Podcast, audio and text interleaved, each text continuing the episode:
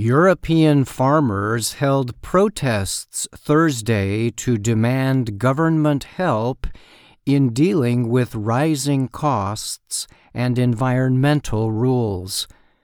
One of the protests happened in Brussels, Belgium, where EU leaders gathered for a summit meeting on Thursday. Some farmers drove tractors onto the grounds of the European Parliament building to bring attention to their demands. Protesters also lit off fireworks and threw eggs and bottles at police in the area. The Associated Press reported. Smoke could also be seen around parts of Brussels as some farmers set pieces of hay on fire, the news agency said. Security forces put out the fires and moved in to protect EU buildings. In Paris, French farmers continued to block traffic on major roadways around the city. Farmers in several European nations have been holding mostly peaceful protests in recent weeks. The farmers say it is harder to make a good living because of high operating costs.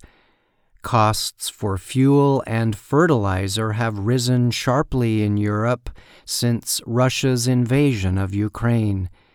They also say they have been hurt by increased competition and weather conditions. France's government sent in armored vehicles to Paris's large Rungis food market, which was targeted by demonstrators. French police told Reuters news agency they arrested 79 people who entered a storage center at the market. The market is an important supplier of fruits and vegetables to France and other nations.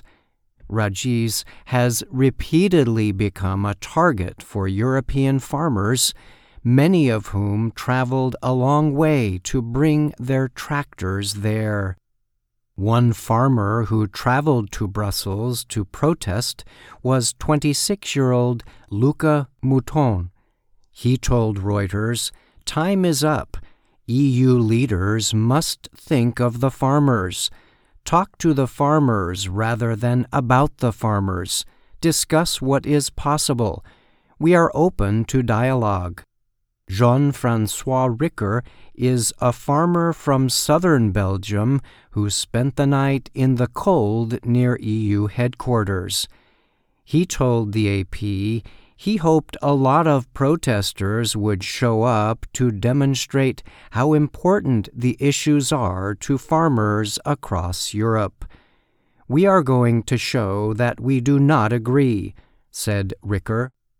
The purpose of Thursday's EU summit was mainly to approve a proposal to provide Ukraine with a new $54 billion aid deal but Belgian Prime Minister Alexander De Croo urged EU leaders to also hear the farmers' demands.